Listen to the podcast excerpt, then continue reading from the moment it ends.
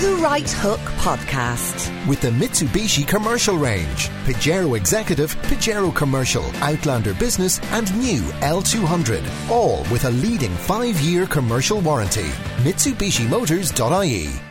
It's Thursday, and this is George Hook with The Right Hook on News Talk. Here's a digest of some of the items we had on the programme today. The recent Austrian presidential election was uh, uh, nail biting, and in fact, the loser lost by uh, less than 0.6% of the vote. The interesting thing was, of course, the the loser was Norbert Hofer, of the Freedom Party, which has some Nazi affiliations. Well, what's happening across Europe in terms of the rise of the right? Alison Smale is the New York Times Berlin bureau chief, joins me now. Alison, welcome to the program. Thank you for having me. Um, there's been a rise of the right, though, across Europe for, you know, the, for the entire 20th century, hasn't there? I mean, Europe has a has a history of, of it. So when something happens like this, we should be aware that it's happened before. No. Certainly, we should be aware that it's happened before. Obviously, in the case of Germany and Austria and Italy, and then the whole continent, with pretty disastrous effect in the 20th century. Um, what we saw at the weekend in Austria was the closest yet to the far right gaining, um, getting elected in a democratic election to a real position of power.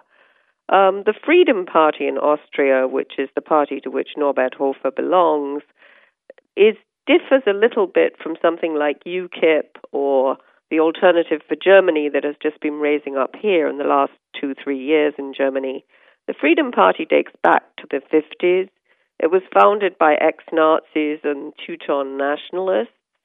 And for the last 30 years, it has played quite a big part in Austrian politics, partly because it had a very charismatic leader, Jörg Haider, from 1986 until his death in 2008 in a car crash, and partly because it has been around for such a long time so that it has hit themes that have become familiar with the wave of migrants that we saw last year in Europe. It has become common for the right wing to play on popular fears of crime committed by these new outsiders, these people that we don't know, the people that we're afraid of in their parlance. Um, this is a theme that the Freedom Party has been hitting for decades in Austria. So when it came time for the first round of the presidential elections last month, Basically, what happened in Austria was that voters gave the establishment parties of the center left and center right a really big kick. Um, they said absolutely not. Norbert Hofer, who was not very well known, got 35% of the vote in the first round, finishing far ahead of the second finisher and Alexander van der Bellen, a former Green Party leader. In Sunday's election, it was just a runoff between those two it could barely have been closer. There has not been a presidential election in post 1945 Austria where we had to wait overnight for the mail in ballots to be counted the next day. All right, but Alison, what there are a number of issues when you you have to look at Austria. I think slightly differently, almost including Germany. I mean, um, we we we we had a president in Austria, Kurt Waldheim, and we saw pictures of him uh, in Wehrmacht uh, uniforms, and and there were suggestions about atrocities during World War II. Uh, if we look at Anschluss, um, before the start of the World War, the Austrians uh, pretty uniformly thought it was a great idea, and in fact, in their actions uh, in in World War II and towards the Jewish population of Austria and so on, they they were pretty uh, comfortable being part of uh, the Nazi operation. Now, if you look at the rest of Europe, in Denmark. Uh, you have a coalition government in which uh, a right wing party is very strong in it. In Portugal, you have another coalition government in which a right wing party is very strong in it. They, there is a reaction, whether we like it or not, liberal or otherwise, to the wave of immigrants that is pouring towards Europe. Um, I mean, I think the migrant issue is definitely one issue, but I think on a day where we hear that Donald Trump has got the number of delegates he needs to get the nomination at the Republican convention, we also need to be mindful of how unsettling globalization is proving in many parts of the world, in addition to the 2008 financial crisis. And people are really afraid that their world is changing in ways that they can't control. They're clinging, it seems, to candidates who seem to offer them simple answers, or at least to say, We understand your pain. And the elites, the people who have ruled you for decades, are just not as sensitive to this. But Alison, that may sorry, but that may actually be right. You know, I mean, it, people may absolutely, actually. Yeah. it may well be right. And I think that in Austria, for instance, the government has now said, we understand that this was a protest. We've heard you. We're going to do something about it. Whether they do or not, whether this prevents a further rise in right wing sentiment is really unclear. But I completely agree that it is on the rise across the continent except in Ireland, and and which is really bravo. In... no, well, it's really interesting that um, as a listener reminds me, we have more uh, migrants per capita than the USA currently, um, new mm-hmm. migrants that is. Uh, we haven't got a right wing government, but interestingly, what we have is we have the same kick that the centre left, centre right got in Austria. We don't have a government in the true sense of the word, which is a, a majority government. Uh, with us, it's the rise of the far left. But in a way, it almost doesn't matter whether it's the far left left or the far right, they are both now getting elected because of what you put your finger on is that ordinary, God fearing, law abiding people don't think that their country, their government is for them. Yes, I think there's a tremendous estrangement between what are perceived to be out of touch government elites with, in some European countries, the added complaint that Brussels has much too much power, that it is not a force for the benefit of most people. I mean, this disregards, I think, the narr- the counter narrative, which is that Europe is much better off united. That while indeed there may be, you know, endless examples of petty bureaucratic re- regulations that are issued by bureaucrats in Brussels, by and large, an awful lot of countries have benefited from the development funds that come with membership of the European Union, and just by the very notion of being able to travel um, across borders with ease in Europe. Ryanair, that you were mentioning in the previous uh, segment, I mean, its its whole foundation is that we are able to travel freely and cheaply um, across Europe. But but Alison, and by the way, my guest is Alison Smale, who's the Berlin bureau chief at the New York Times. Um, but uh, you see, Britain now, who would have thought it? Britain is now going to have a referendum on whether it leaves Europe or not. The suggestion is that if, if, if Britain left, it would give courage to another of a number of other countries who, who are thinking of leaving anyway. So it, the the idea, uh, you may well say, like I drive 160 miles on a regular basis to Cork, and it takes me half the amount of time it used to take me because the roads are better. All these sort of good things, but then some days you think, well, maybe we're not better off. Yeah, I mean, the grass is always greener, particularly if we're in a time of of questioning and change. But I think that across Europe, there are sort of sustained efforts. If you actually look, there's an interesting chart on nytimes.com. I might as well give it a plug here. Um, and the striking thing about it is, yes, um, there are right wing parties that are a factor in many European countries. So far, however, they are not in anything approaching a majority this is what we are all going to watch unfold in the next few years and months. And the first test of our belief or not belief in European unity will indeed be the voters of Britain deciding whether yeah. they want to stay or leave the European Union. But Alison, the, the New Year's Eve assaults in, in Germany must have affected hugely attitudes of, of particularly German speakers like like Austria, um, and uh, in Austria itself, crimes committed, rapes and crimes committed by by new migrants must strike a chord. I mean, I raised the point yesterday that uh, if if we said uh, in the New York Times or on News Talk here on the radio that women should have no rights or that gays should be executed, quite rightly we'd be drummed out of business. But on a on a daily basis, that's what occurs in Saudi Arabia and other Islamic countries. So it's not surprising that people who are brought up in countries that have disregard the rights of women are going to be pretty comfortable carrying on as they did in New Year's Eve.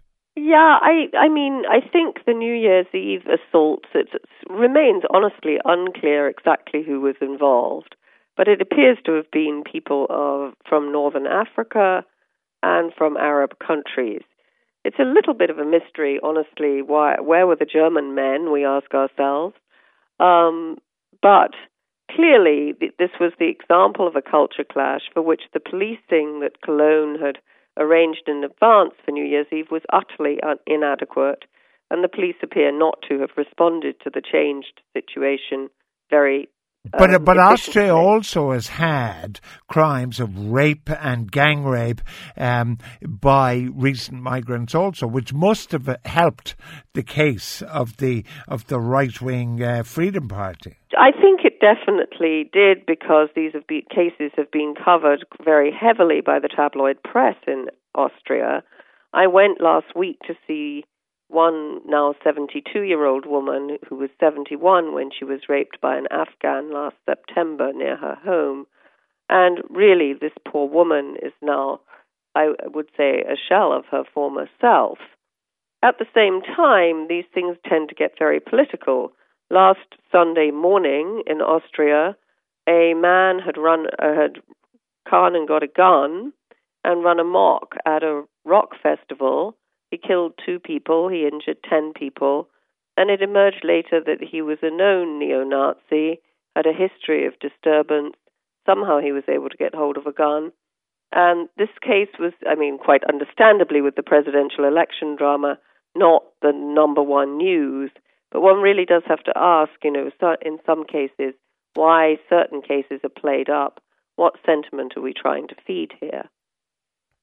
All true, but that that Europe, the Europe of the 20th century, from the very beginning of that 20th century, across Europe, because Europe itself is such a disparate place, because it had not just in Germany, um, but it had huge Jewish populations, it all kinds, and then you had uh, countries that were col- colonial countries like like Belgium and Germany and others. It it is understandable that their politics would always be more polarized, perhaps, than your country, America, or my, or my country, Ireland.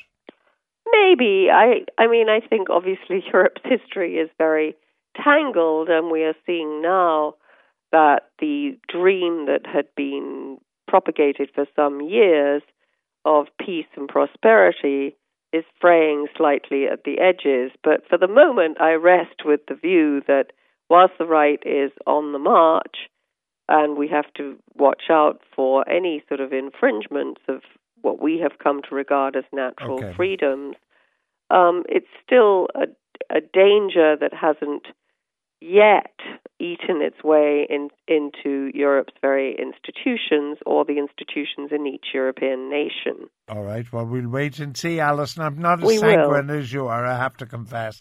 Uh, mm. Alison Smale uh, from the New York Times, where she is, of course, Berlin bureau chief. We're going. We're going to the White House in a minute, but, but there's some news on uh, American airport security. Dermot and Shannon said no right wing party in Ireland George. Of course there is. Fine Gael, and uh, uh, Bill says it's a little glib to talk about European sensitivity to migrant crime when the, about the sexual assaults against German women over New Year's Eve. We did that.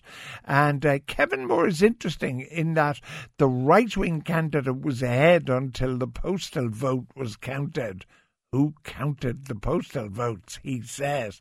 I think you're a bit paranoid, Kevin. I'm sorry. The Right Hook with the new Mitsubishi Outlander 7 seater automatic with sporty paddle shifters for super smooth gear changes at your fingertips. MitsubishiMotors.ie.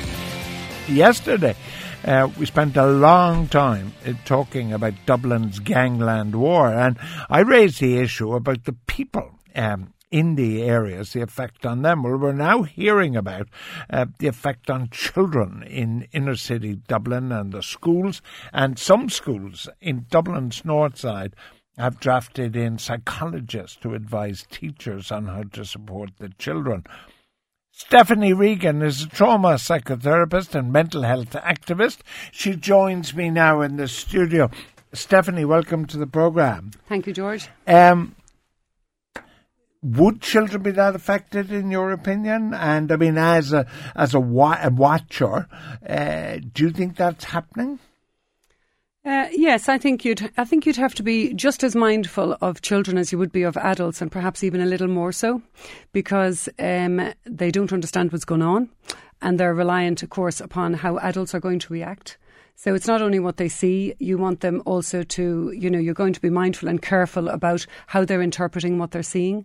And yeah, they they need support, and the kind of support that has been, as I can pick up now, has been set up would come from the um, the national agency, the Educational Psychological Service, and that is uh, that's set up especially to have these kind of psychological backup in place for national schools, secondary schools. So the psychologists who are sent in there, they would know what to expect. But um, like when when I was a kid, and all kids, all kids play cowboys and Indians, mm-hmm. and you shot Indians, but, but you never ever met an Indian, and more importantly, you know, you never pulled the trigger, obviously. Uh, you, went to war films, but, but the war seemed like a long way away because it was only in a movie theatre. Mm. Um, for these children, presumably, it, it, they don't actually see the shooting, but presumably they're kids who could say it happened around the corner for me. Yeah. Well, and how traumatic is that? Now, in, given the child hasn't seen it, child hasn't heard the, you know, the bang, mm. but knows that around the corner somebody was shot. How does that affect the child? How does it affect the child? I think it. I think the effect would come in a few ways. The effect you don't have to be there to see it to pick it up. You could pick it up through your parents and through the chit chat and the kind of talk that's going on at home about it. Maybe your mother is afraid and that fear will come down. The other thing then is in school, it's where normality, how normality is shifted for them. You know, um, in school, it's how it is dealt with. So they're very right to bring in psychologists into school and try and help. Two things they'll be trying to do. They'll be trying to make sure that teachers understand what's going on for the kids. They will also be trying to make sure they have a link made with the teachers and the children so that if any child, remember, not all children are equal and not all children are equally resilient. So you're going to have some kids in there who already stressed, vulnerable little kids who've maybe had a, a, difficult time or a recent death or a recent maybe a recent experience of violence themselves. So it depends. You know, you're not you're not you're not operating on, a, on an absolutely even playing field. This was one of the things they worried about in Northern Ireland over a thirty year period. They mm. worried like how would that generation of children how would how they would become they... then once they became adults? Mm. I mean, yes, we're trying to help children in schools, but the manifestation, I mean, you talk about it mightn't happen immediately, but the manifestation might also take a decade or more. No? No, no, I wouldn't really think really? so. To be straight, um, I think it's it's much more likely to be. It's very like I spoke to you. Remember around the uh, the the time of the Regency uh, awfulness. Yeah. And um, if we, it's it's really quite similar to what happens with adults. It's not very different, except the children are a wee bit more vulnerable and within our care. You know, but it really is that the, the it's a, the matter of who feels not safe anymore.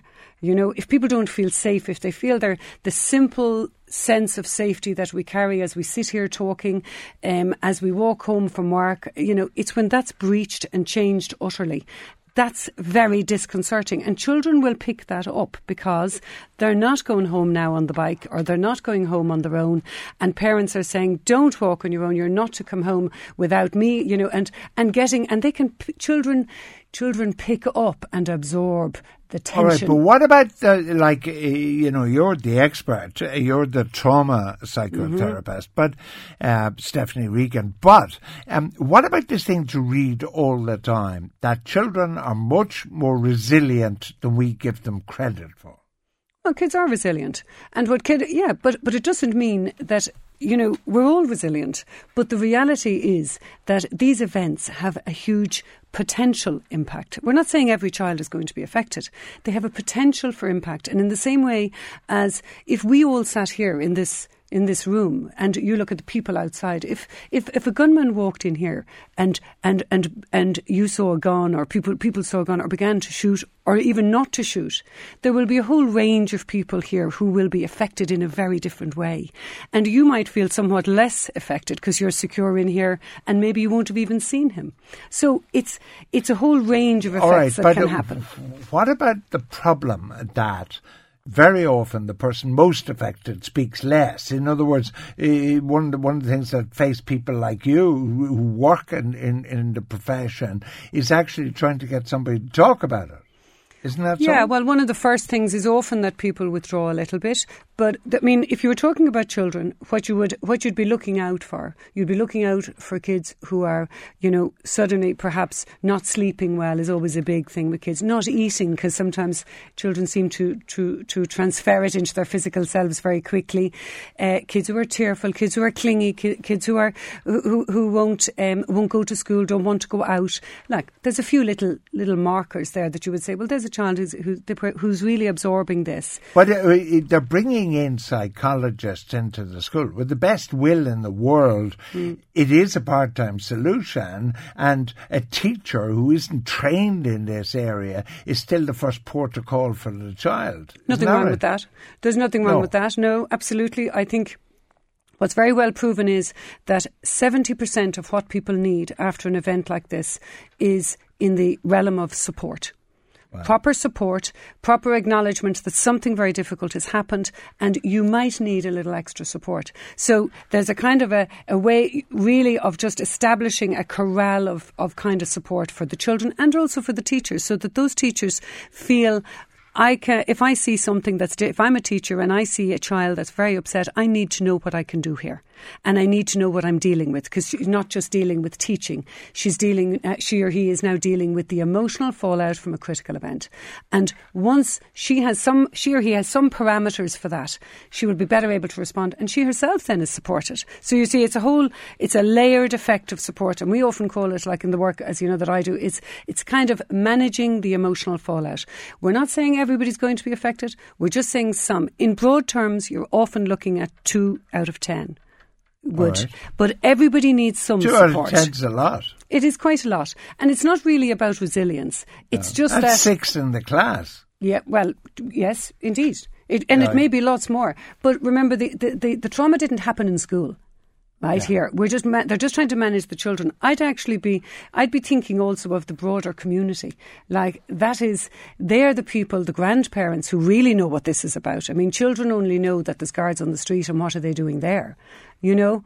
Um, okay. But but uh, think of the grandparents; they're considerably, I think, more able to understand the, the risks. I have a text from Kane Galway, which is an interesting point. Mm-hmm. Uh, I'm from the Falls in Belfast and grew up through the troubles, and it does affect you. And also, what about children in Gaza? Well, yeah, the con- conversation will continue. My guest was the trauma psychotherapist and importantly, activist for mental health, uh, Stephanie Regan. The Right Hook with the new Mitsubishi Outlander 7-seater automatic with sporty paddle shifters for super smooth gear changes at your fingertips. MitsubishiMotors.ie Shane Coleman still bearing the scars of yesterday's discussion on criminality in Dublin. Uh, you're on a lighter topic today, or is it lighter? Oh, well, I don't know if it's lighter. It's um, it's a little surreal, perhaps. Basically, what tomorrow Enda Kenny will finally announce his 12 nominees to the Seanad. Hold on now. I, this is important to me. I am hoping for a nom. is it too late if I haven't heard now? Do you think it's too late? Not necessarily. I'd be an obvious choice. I have to say, if the Taoiseach is listening, I think I'd be an obvious choice. You, you Like- have um, you have flagged your availability in the past. I've, Some would say had every available opportunity. so much so actually flogged into Bertie Ahern. so frantic am I to become a senator. I think you were you were barking up the wrong tree with Bertie Ahern, were you not? Yes. You should have gone for a bluer tree than a greener tree. I would have thought. No, Yeah. Anyway, you don't think this time it's going to work out? you never know. You never know. Birthday, belated birthday gift from Taoiseach. It would be nice, wouldn't it? Yeah. It is the. uh, I mean, it is the plummest gig. It's the one I. You I- wanted to. Yeah, at some point. Yeah. Now, I'm not holding out any great hope for it, but it's uh, it's a bit of a sinecure. It really is. Well, Uh, explain first of all, before we think who might get the sinecure, what's the sinecure? Well, you, you get you are one of the Taoiseach's twelve nominees. There are sixty senators, but the Taoiseach, in a bid, I suppose, to ensure that the government will retain that's a the purpose of majority. it, yeah. Now, it won't happen on this time, even with the twelve, because of the uh, the, the fragmented nature of, of the Oireachtas. But the Taoiseach has it in his gift to appoint uh, twelve nominations. Now, it generally it's generally. Uh, party activists, people who've lost out in an election, people it? with an, yeah, it tends to be. Gillian Van Turnhout, for instance? Well, last time around, Enda Kenny went a different route. John Crown. Yeah, and um, uh, no, John Crown was elected. Oh, was uh, was elected himself, but he did go Katherine a different route. Zappone, yeah. and uh, I'm not so sure it worked out out that well for him because a number of people who who he selected didn't end up voting with the Well, like government. Van Turnhout is a real example. yeah, well, there was yeah there was a number of examples, but Well, uh, who's so? And you have a car park, you have a smashing restaurant, you nice get bar. you get paid. It's like it's you get. I think it's about sixty thousand euros a year, but it, look, it is effectively a part-time gig. Uh, Can you no have a job as well? Well, yeah, I think you can. I don't think you could be a broadcaster, though. It would be tricky, I think. It would be a little bit tricky to be a Yeah, but broadcaster. Shane Ross was writing in the Sunday Independent. Shane Ross is still writing in the Sunday Independent. and He's a government minister, so uh, Shane Ross rewrites the rule books all the time. All right, okay. Well, let's But anyway, to look, the he, he is Who are going. the twelve? He's You going know. to look. He's. I, I won't look. He's going to go with the, the party uh, people who lost out on seats. James like- Riley? Um, James Reilly will get one. Michelle Mulherin will get one. Anne Marie Dermody will get Ah, one. no. Eddie Coffey will get one. Uh, Frank Will probably get one. Uh, Tom Hayes, perhaps Áine Collins, Ray Butler. The list goes on. I thought it'd be much more interesting, though, George, if we looked at who should get them. Right. Now, these are the ones that Enda Kenny will not pick, Right. but I think would make a real difference. George Hook. Is my first choice. Right. Okay. Number two. George Hook was my first choice. Honestly. yeah. Oh, thanks very much. That's almost as good as that's almost as good as Enda asking me. Yeah. Uh, well, I look. You've done the state some service. I think right, it's fair to say. Two. And- okay, two. I decided to focus on. I thought the three areas. Look, this is a government that's not going to be there for that long. I think it's fair to say, and it's a government that has. It's in a perilous state. So I think it should focus on two or three big issues and try and get results in those issues. So with that in mind, it's with that in mind that I picked uh, my five. Okay. Um, the first one, health, is a big issue. Now we're hearing lots of talk about you know a ten-year plan for health, cross-party agreement.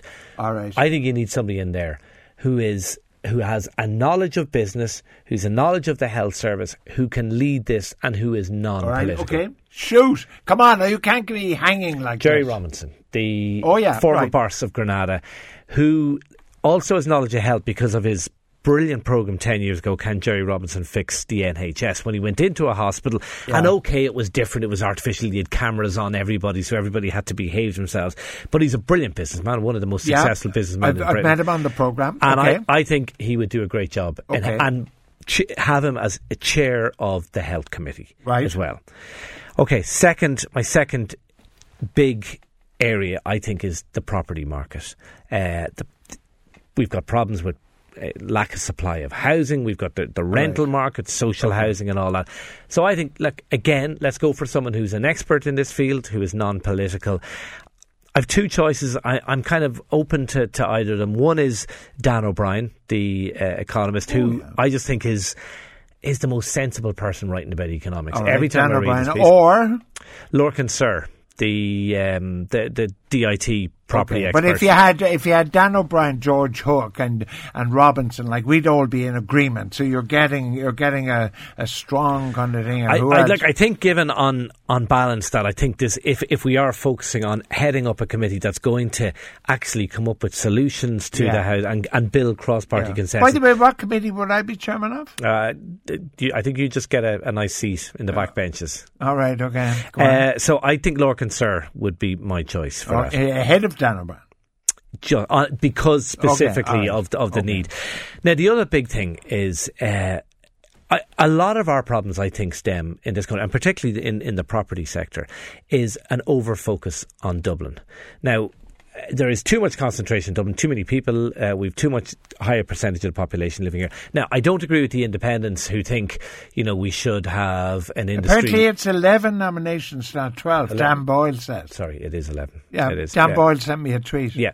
Um, I don't agree with the independents who say we should have an advanced factory in every uh, in every parish in the country, and we should build a, a rail line the whole way down the west coast, which we know right, nobody's but going to use. this rural? No, but w- what I w- think we need to do is build an alternative to Dublin, an alternative city, and a proper city. Cork, you have it. Dublin. You don't need well, to it can build be. one. It, you don't have it in Cork. That's the problem. The All right, population okay. of Cork isn't so sufficient. which Cork person are you picking apart I'm not. from I'm me? picking a Limerick person actually. Are you kidding me? Did Who? you Did you read John Moran, the former Sec General of the Department of Finance? I'm certainly not going to. I, I mean, I might actually but sorry, George, resign myself. Sorry, I, I'm actually I'm doing the appointments, not you here. So you, Oh, you, you, just have to listen. you don't have to agree. okay. The- Oh. John Moran wrote a piece two weeks ago in the Sunday Independent, and for me, it was like I read it and went, "At last, somebody is he." Now he. It doesn't to me. It's irrelevant whether it's Limerick or Cork. You can have that argument later on, but he put the argument forward for an alternative, big, proper metropolis, a rival to Dublin. Okay. I so I my argument, uh, John Moran. This isn't some. Okay. This is a guy with a lot of experience. He probably Secretary of the wants Garryowen to represent Munster in the in the European. I don't think rugby really comes into it. Oh, it I don't think it's really the most important All thing. So my, Like my Frank Hogan uh, in Limerick uh, rugby is a bit like John Moran. You know, he thinks that Garryowen should actually be Ireland. I, I don't think it matters that he's putting forward Limerick. I think I that what, what matters is what matters is he's saying we need to think big. We need to come up with something radical, a radical alternative, and focus everything on Okay. one city. Look, you can even do it Limerick and Cork, but I think we need to do that, and I think he should be the guy charged with doing that.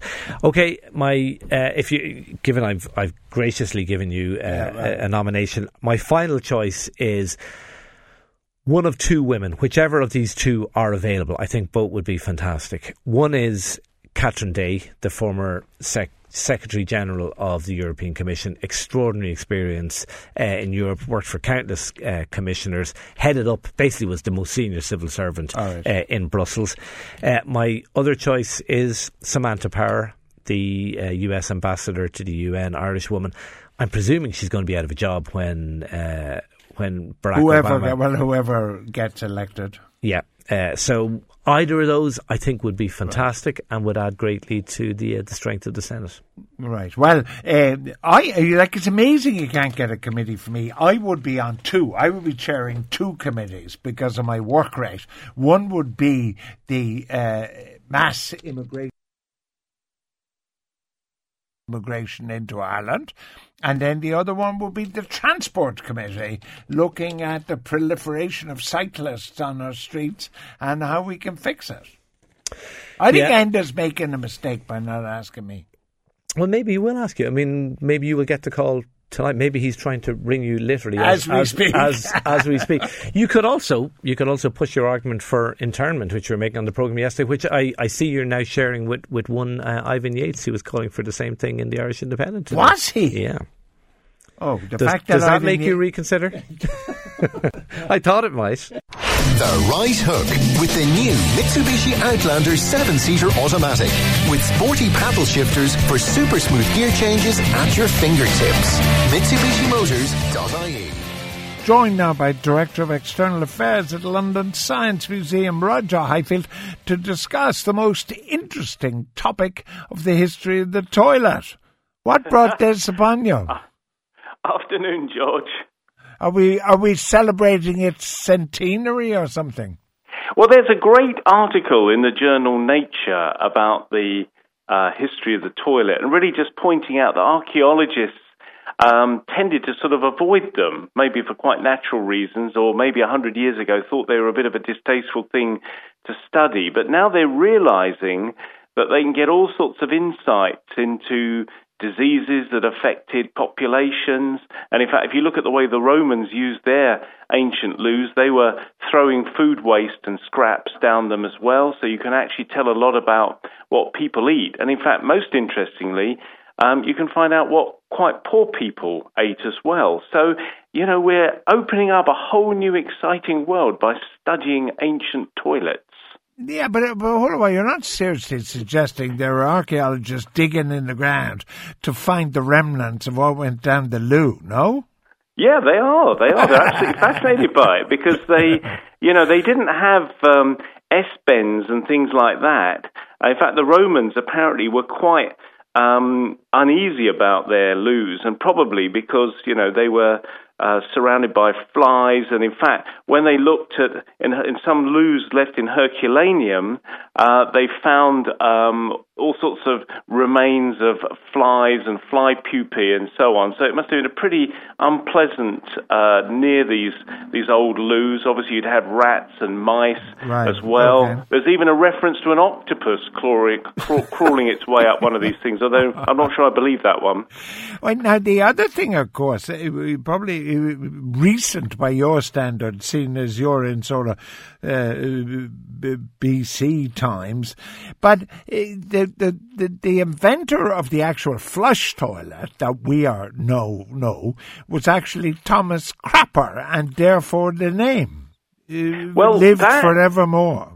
That's uh, that's according to the popular oh, story, and in really? fact, we have got some interesting bits and pieces of um, of loo history. I think it's it's better to say he didn't actually invent the flush toilet because you know you can find, for example, in Orkney there are some um, toilets that date back to about 3000 BC, and they've got a, dr- a, drain running beneath them and a cubicle over a drain. So you know you've you've had okay. for a long time the idea of using water, but but he definitely did a lot to increase the popularity of the toilet, and and also invented things like the ballcock. So you know he's he's definitely an important player, but but not as important as some people think. All right, but if you look at particularly medieval London, um, which was a, a, pretty dirty place by all accounts, this was because, of course, um, houses didn't have bathrooms, so they used chamber pots, and they'd sort of just toss them out the window uh, into the street. And it made London streets in medieval times a pretty dodgy place to walk, I would have thought. You're, you're absolutely right. And it's actually particularly shocking because uh, when you look at the history of the toilet, you find that toilets and sewers really date back um, a long, long time ago, third millennium BC. In fact, I've seen one scholar refer that refer to that as the age of cleanliness. And if you go to um, there's a one particular archaeological site in Pakistan that's 2800 BC, and you find they built lavatories into the outer walls of houses uh, with bricks and wooden seats on top, and they had chutes through which waste, you know, I mean, they could go into street drains or cesspits and things like that. So it's quite shocking. Not much progress was made in thousands of years until you got people like Crapper coming along and coming up with all those other right. innovations. But but the interesting thing um, about latrines and, and you know latrines are, are are still in existence, which are simple uh, forms of toilets. But I, I do work, for instance, in Haiti, and uh, you know it's one of the poorest countries in the world. It suffered enormously because of the earthquake, and we're actually building latrines there because, of course the proper toilet facilities are a huge bulwark against disease, or bad ones create disease. Absolutely, and and and it is it, it's it's always been separating separating people from their own waste has always been really critical, um, you know, for for dealing with disease. And I think one of the interesting things is when you look at these Roman loos from a couple of uh, thousand years ago, uh, and then you look at the parasite burden, so you can actually look at the remains in these loos and see what kind of bugs and things they were carrying, actually the load of bugs seemed to seemed to have gone up, even though um, uh, they, they were they were using toilets. And I think the conclusion is the issue was not so much sanitation, but they were probably fertilizing their crops with human waste. Yuck, which is why that wasn't quite working out the way it was supposed to. All right. Now, but stay with the Romans for a minute because the Romans were like the rest of the world was sort of, um, with the exception of Ireland, who were always pretty good. But, but it's fair to say the, re- the rest of the known world was was pretty sort of to use a, a modern day phrase was kind of third world and then the first world was Rome and Greece. Now the Romans like if you go down to to Bath, for instance, you know, you've still got the remains of the Roman spas and so on. So the Romans would appear to have been quite into cleanliness, weren't they? They they were. You you were right. I mean, they they were unprecedented in their adoption of toilets, and around the first century BC, public latrines were, uh, you know, very common feature of Roman infrastructure. Uh, I'm not sure I would want to have used a Roman latrine, though. There, there's a lovely description of one where you find that there was quite a lot of graffiti outside suggesting people had to queue up for a long time, had very simple color scheme, not scheme, not very elaborate decoration. So it's probably for for poor um, uh, people and um, you had a, um, a kind of uh, a lot of holes separated by not much distance, only half a meter, where people would squat down. So you were kind of um, there, there, wasn't much in the way of privacy. I think you were relying on your toga or your robe to kind of cover up, and it seemed to be a pretty communal um, affair. Um, what do you think? Do you think it might catch on again today, George? the toga. well, I have to tell you, the the the uh, rugby ground, the the oldest international rugby ground in the world is Lansdowne Road in Dublin. But like up to comparatively recently, and I'm talking about, in other words, my lifetime, I mean, when I was going to rugby games in Lansdowne Road uh, uh, in my 20s, you know, uh, in the 19, uh, when was I 20? I got to work that out. But anyway, in the 60s, um, the toilet facilities in football stadiums were Yeah. No, well, I must say, I went to a uh, a boarding school in the 60s, and there were there were no uh, doors on the loos or any luxuries like that. So yeah. I guess that was that was Roman um, style. But as I say, these um, you know archaeologists are now getting very excited about them. Uh, yeah, uh, why? yeah, I just have to stop you because it seems to have been the policy in Britain of the more expensive the school, the less doors they had in the toilets. Why was that? There was a direct correlation between the fees and the lack of toilet doors. I think that's one of the great mysteries that we haven't cracked yet. All I can say, I've lived through it, and I'm rather glad that we, we use things like doors and have privacy again. But is there a direct correlation between um, the arrival of modern day toilets and reduction in disease? I mean, can you can you sort of graph it as such? I, I, I think I think there is um, there's definite evidence, and I think the, the key is to talk about separating people from their waste, because as you suggested, um, in urban, you know, certainly in London a few hundred years ago, it was a pretty, the Thames was a sort of open sewer uh, and so on. So whatever, uh, whatever sanitation measures we were doing then were not particularly adequate. But then, of course, um, you know, it was only in the mid 19th century when you got urbanization and you had the industrial, the impact of the industrial revolution. That's when the flush toilet became widely used, okay. and that's when uh, it really began to have an impact. And then, of course, these flush loos were known as water closets, um, and you you can then see, I, th- I think, much more impact on public health. Right. Well, uh, a lot of reaction to the piece, uh, all aptly, all pointing out rather aptly, there's a lot of crap talked on the right hook.